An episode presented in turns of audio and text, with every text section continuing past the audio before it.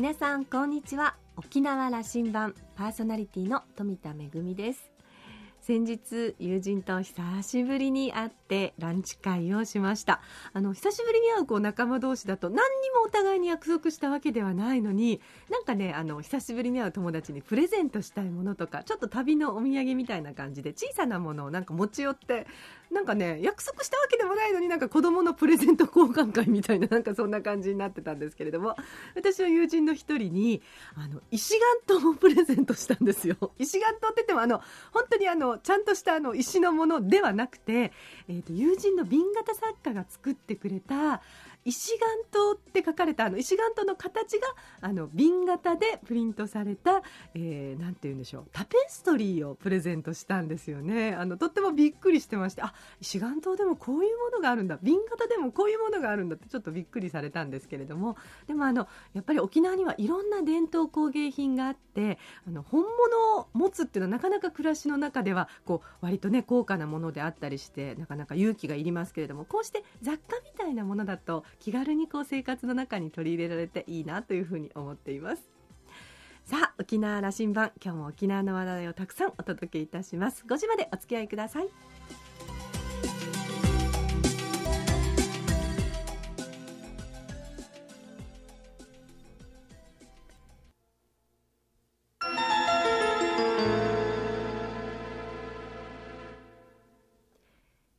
空港のどこかにあると噂のコーラルラウンジ。今週は八重瀬町町長の日屋根宝司さんとラウンジ常連客で沖縄大学地域研究所特別研究員の島田克也さんとのおしゃべりです。日屋根町長は1938年生まれ八重瀬町のあざコチンダのご出身です。東京の大学を卒業後沖縄に戻り中学の教諭として勤められた後旧コチンダ町の体育協会長や教育委員長などを歴任されました。その後2010年の町長選で初当選し町長に就任現在2期目を務めていらっしゃいます。八重瀬町は2006年に旧コチンダ町と旧具志上村が合併して誕生した町です。現在急速に人口が増加し都市化している町で宅地あるいは商業地としても密かに注目を集めつつある町です。はい私富田の地元です。えー、待機児童対策などをはじめとした教育政策の充実や2年後に迫った新庁舎の建設そして新たな産業政策と日屋根町長に意気込みをいろいろ伺っているようです。それでは島田さんとのおしゃべりを聞いてみましょう。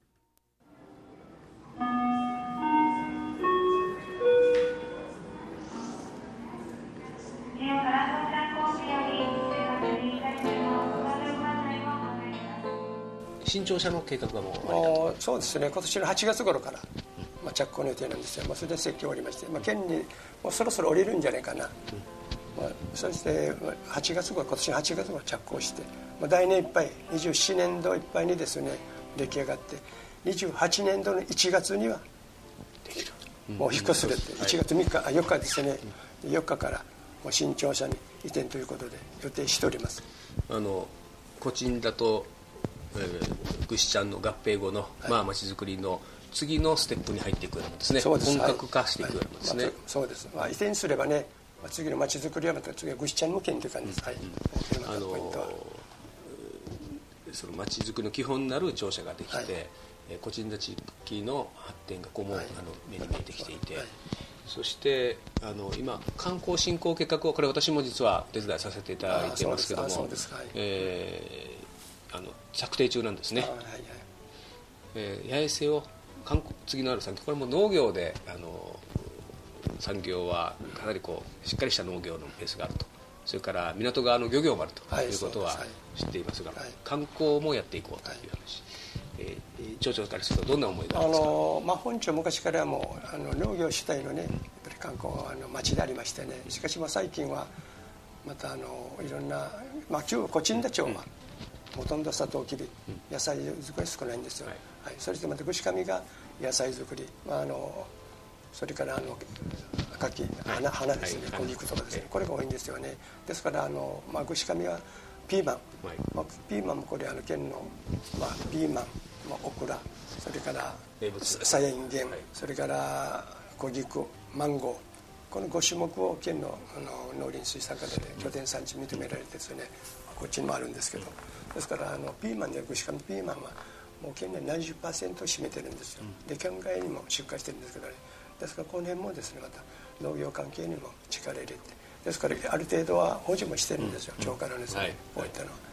で台風にまたもしやられた場合またこれもちゃんと補助してます。こういったこれ八重瀬のブランド化にしていかんとか、ね、そうです。はい。もう商工会がですね一生懸命になって今ブランドを作ろうということで一生懸命やっております。それであの、まあ、竜房の地下でもですね何回も何回もですねいろんな八重洲のブランドですねやって地下でも商品開発して、まあ、もう23回ぐらいやってます、売ってます。最初の私行った時は最初できた時は地下まで行って八重瀬町園も皆さん方どうぞ買ってください宣伝しましてね八重瀬島にも美味しいですよ。皆さん買ってくださいと。最初で行きましたよ中学校の先生だったあの屋根町長があの町の PR マンにもなってると。もうそういうことです。これはじゃあもう覚悟を決めてやる。ともそうです。やっぱりまずはもうこの八重瀬町みんなにね県内知らすためにはねまあ町長先頭になって、ね、町の PR しないという感じは何ですけどもねこれ町長が先頭に立ってやるというのがすごく大事でしたね、まあ、やっぱり町長が先頭にならんと、ね、ついてこないですからね、はい。はい、町長も一生懸命やってるなと我々も一生懸命やらんなということでねやらんといかんなということで。やっぱりこれまでまあ八重瀬というとねあの、まあ、豊かな村でね教育立村的なのがあってね別にこうあのくせく商売しなくても、まあ、いいだろうと。まあ窮屈な調子でそうです。いうムードがあるはずですよ、はい、ですよね。そうです。はい。豊かな村、はい、でもこれあのきっとそのビジ次のあるビジネスもやっていこうと、はい、あのいうことを町長がこう宣言してねやり始めると、これは村だんだん変わってきます。でしょうね、はい、そうだと思います。ぜひ。で打ち出したのがこれ観光振興計画を今年作るんだと、そうです、はい、で10年計画にして、きっちり町づくりの中心に置くんだと、その柱が今のコチンダ町役場これも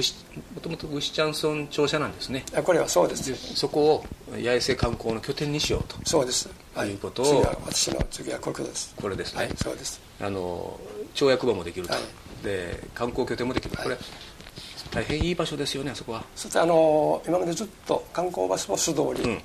役場前からレンタカーも素通りさっき糸満と南城南城のそうです、うん、そうやって。マブに行って観光みんな観光みんなマブに行ってそれから玉泉堂があって、うん、その中間にこの八重省の本庁舎があるもんだからとにかくこれも観光の一つねあの観光客をね足止めしようということでそれでこういったところを作ろうということで。ね、じゃあ道の駅的な道の駅的なです、ね、道の駅はこれあの大変地のりこれもあるなと思います、その糸満から南城までの道ということもあるけどもこれまた真ん中にちょうど、えーと、自動車道からバイパスが4車線でつながるそうですね。そうです。はい。あのぐしちゃんずっとこれ、はい、海岸線まで。そうするとすごく便利な場所になりますね。あの確かにはい。非常に便利な、まあ、場所になると思います、うん、です。この前あの議会でもですねとにかくこの観光の拠点産地にして、まあ、具志堅具志地域の議会から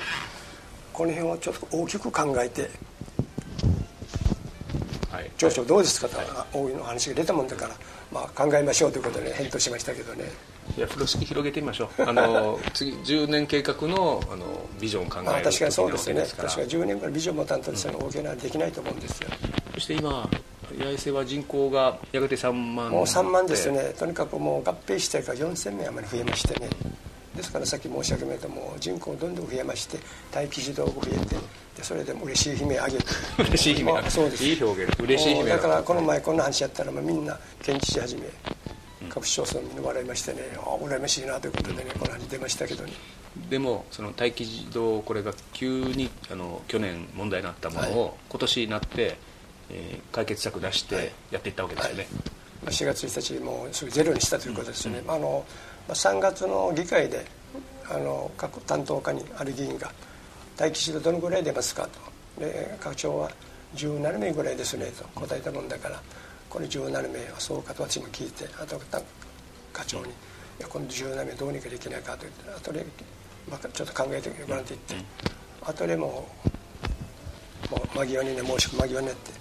町長ゼロにしましたよということでああありがとうもうよかったなという喜びましてね。でそれで私はまた新聞にも載ってるんですよね、はい、大きく取り上げられてました、はい、今ゼロにしたというのはこれも全国的な問題なのでそうですね、まあ、全国的にも、ね、待機児童が一番問題になってますよね、はい。はい、まあ、沖縄県にも沖縄県に限らず、まあ、そういうことであの町長ねあの八重瀬の場合は町長があの学校の先生教員出身の町長がいて教育に力を入れてるんだというムードはこれあの一つのニュースがこの待機児童ゼロということですけども、はい、これ実際ムードとして八重瀬はあの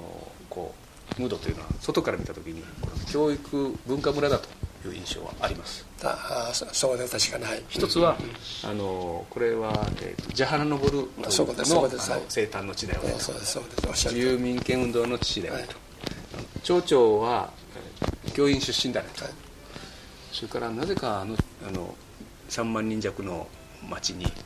高等学校が3つあるんだよ。と、南部商業中部、えー、南部工業。商業と工業高校それから工業高校まで、そうそうそうそう。工業高校まで。これ珍しい話ですかみんなその町村でね、うん、広告見てたりというのはもうみんなびっくりしてるんですね、はい、まあ、あの前はコチンダソンジライコチンダソンジライです商業高校、工業高校。はい、はい。もあって。じゃあ工業高校は最近のことだけどこれはそうそうです。ぐしちゃんの方。そうですはい。いやこれぜひですね教育立損と、はい、まあ、もう損じゃないですね、はい、あの教育であの時代を作っていく街というのをすごくこう強く打ち出されたのですかね。私はそう考えています、うん、そしてあのジャーナル部会館もですね、うん、あの会館のですねあの危機もあるんですよですからこれは私のこれからの4か年のうちにはジャーナル部会館もですね。一応目指しで、まあ、やろうかなと思っております、で町民からもですね。旧コチンダの方からもコチンダの住民からもですね。旧ぜひジャハンナブの会館をね作ってほしいと。こういう要望もあるもんですからね。もう会館を作ってその準備もある。これも一応頭にあります。この4か年の中はですね、うん、これは沖縄全体が置かれているある種あの歴史観というかですねその住民権そのまあある種民主主義を訴えた沖縄の先人その、はい。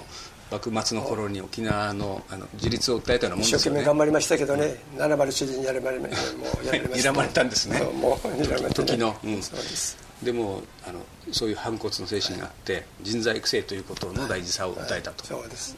うちらの誰もが知ってる人がこの地にある会館も作ると。そうです。はい。これも予定してます、うん、これあのぜひ町の象徴にしていくそそうです、ね、私もこれを象徴にしてですねやっぱり観光客も誘致したいとこれも考えております、そしてその銅像もですよねあの、まあ、運動場向こうね、まあ、もう移転移転で向こうありますけどね。あの一角にですね一応考えてるんですけどね。で若い人たちがその高校生たちが、はい、その地原昇の像がこどどういうものであるかを、うん、あのこう理解するということのムードこれ作っていくと、はいはい、とても大事なことだと思います、はい、それでちょうどまた運動公園のですね、うん、ちょうどもう真ん中に銅像を建ててるもんだからいろんなまた各いろんな大会があるもんだから子供たちもね各県,、えー、県内からね、いろんな体育館がまたあるもんだから、あのハンドボールの、まあ、国体使った高等学校とかいろんな大会あるもんだからその前にジョブルに銅像を建てるもんだからおそらくまたみんなはいいいですね。いいですね、うん、あの運動公園の話をなさったんであるんですけど、はい、これあの町の全体のあの街づくりの様子を見てみるとこの運動公園に類するというかそういう施設が多いですね。そうですね。とにかくこの町内にですね、うん、このこの種目のある運動公園ですよ。これある会場が八重省だけ珍しいと、うん、で野球場があって、もちろんそれからソフトボール会場があって体育館が体育館ももうあれはハンドボールの,、あのリーグのですね県のこの前の大会大きな大会を持ってるような国体に使ったハンドボールですよね。それからテニスコートが正式なテニスコートがある。サッカー場がある。サッカー場もこの前一部のですね、はい、一部に3部まで来ましてですね。芝がいいと非常に喜んでですね、これも一応また観光の PR にしようということ、うん、せめてゲートボール場まで、はい、でゲートなりゲートボール場。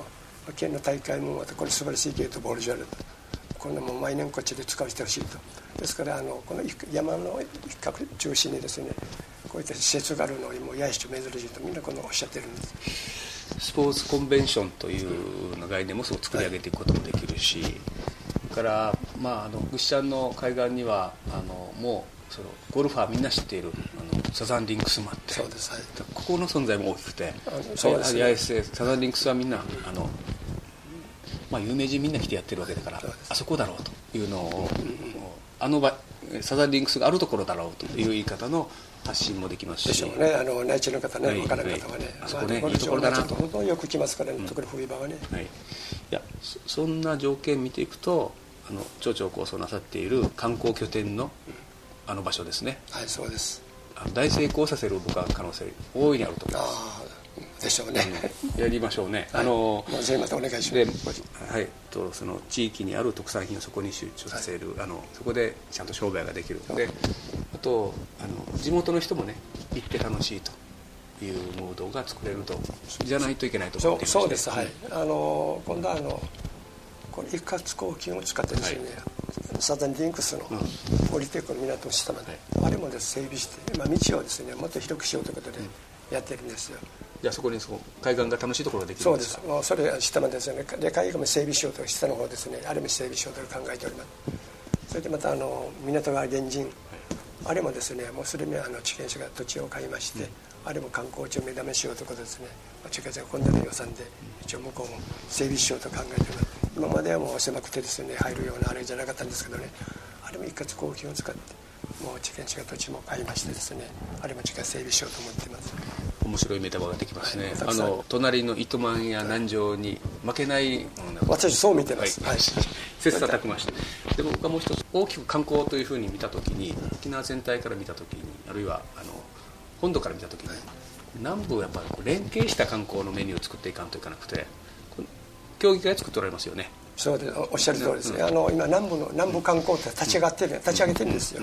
富城糸満八重瀬南城市そして、えー、与那原灰原この三市三町で。で私またその中の会長になりまして2年前立ち上げましてね。でそういうことでとにかく南部は一つということでで観光誘致しようということでやって一生懸命やってますけどね。これあの日谷さんそのムードがある、はい。あのこれね、えー糸満がリーダーになってもそれから南城が糸満になってもあるいは豊見城が糸リーダーになってもちょっとこれはあの競争が出てしまううんいやいや自分が自分がとなりそうな感じするんだけども八重瀬町のあの日谷町長があの調整役に回ればみんなで力を合わせることができると。まあそうですね。やっぱりやっぱ南部は一つということですね。みんな市町村長頑張ってますからね。まあ、先輩だしそれでまたはい、あのまあ立ち上げたんですよね。ちょうど真ん中に場所もあるし。そはい、それであの一番いいのは体験学習、ははい。いこれなんですよ、でそれでもう各家庭に、まあ、もう見るけんあの見る観光から、まあ、滞在型宿泊ですね、まあ、これこ高校生これになってるんですよ。ですから今今本町も40何箇所かな個室が、あの各家庭にですね泊まるような、まあ、これが立ち上げてもう南城市が多いんですけどねほとんど南城市に泊まってますこんなメニューがどんどん出てくるわけね、はい調整ができればね今年も5000名近く、はい。今度のもう10月から11月であの高校生入ってくる予定なんですよ。でこれはまたあの各家庭に受け入れていかんですけどね。八重瀬でできないことを連携しながらやれば。そうそうですはい。あのこれ今話を伺っていると北部一生懸命これはもうもともとあの観光地としてやってきましたね。で宮古山も頑張ってますね。ああそうみたいですね。はい。ねあのやっぱり南部というものがまだまだあの取り組みとしてはあの他の地域から比べば遅れてたはずはいですから、そうだと思います、まあ、また観光名これからですよ、ね、はい。ここからですよ、はいそうです。やれることいっぱいあってまち、づくりこれから時々あのラジオに来て、えお話ししてください、あそうですね。はいはいはい、はい、あのまた八重瀬のことに多くの人に注目してもらおうと思います、まあ、次のまた街づくりはある程度もう地域祭り終わりまして次はまた観光の街づくりというか私もこれから8か年ですね。またこれに向けて一生懸命頑張ろうと思ってます。私も地元でありますので日根町長には本当にあのお世話になってまして、えー、八重瀬町とそして八重瀬町の教育委員会にもあの共催していただきまして、えー舞台の公演をやったこともありますしねあのその時にも大変応援をしてもらってあの八重瀬町はねあの合併したことによってたくさんこう地域のあのお祭りやこうあのいろんなところで行われてきた芸能もねますます盛んになっているところでもあるんですよね。えー農業に漁業にそして教育にスポーツに文化にと本当にあの魅力がたくさんある街できっとあの観光客の方にも楽しんでいただける魅力ある街づくりがこれからできそうですね、えーお話の中にもありましたけれども島田さんはですね実は八重瀬町の、えー観光振興計画の策定委員長ということで、あのこれからますます発展する注目の街ですから、えー、少しずつまあ形にしていってまた皆さんに見える形で、えー、八重瀬町ブランドを提示できるということですよね。楽しみにしたいと思います。今週のコーラルラウンジは八重瀬町町長の日根宝司さんとラウンジ常連客島田克也さんとのおしゃべりでした。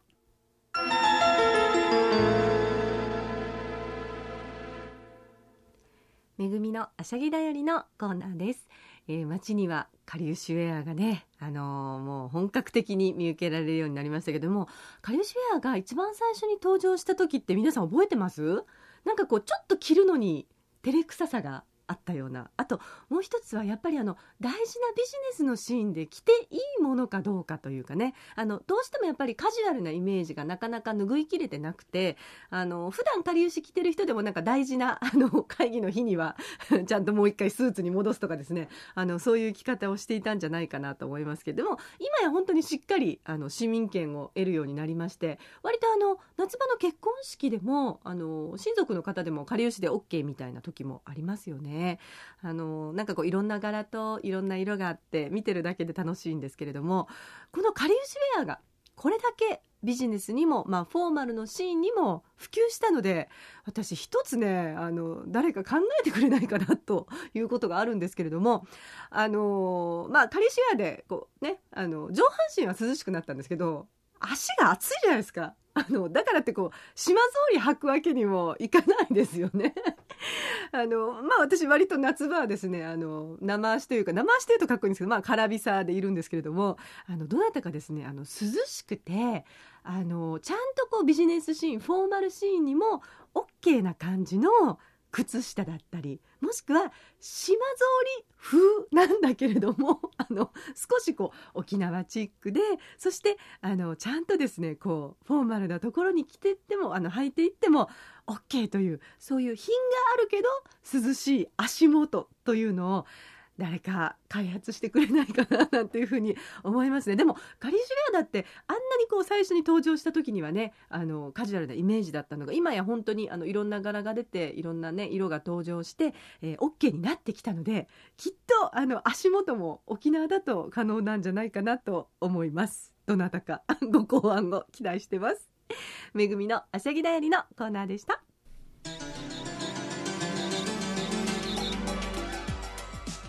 沖縄羅針盤のこれまでの放送はポッドキャストでいつでもお聞きいただけます。ラジオ沖縄もしくは沖縄羅針盤のホームページをチェックしてみてください。沖縄羅針盤今週も最後までお付き合いいただきましてありがとうございました。パーソナリティは富田恵でした。それではまた来週。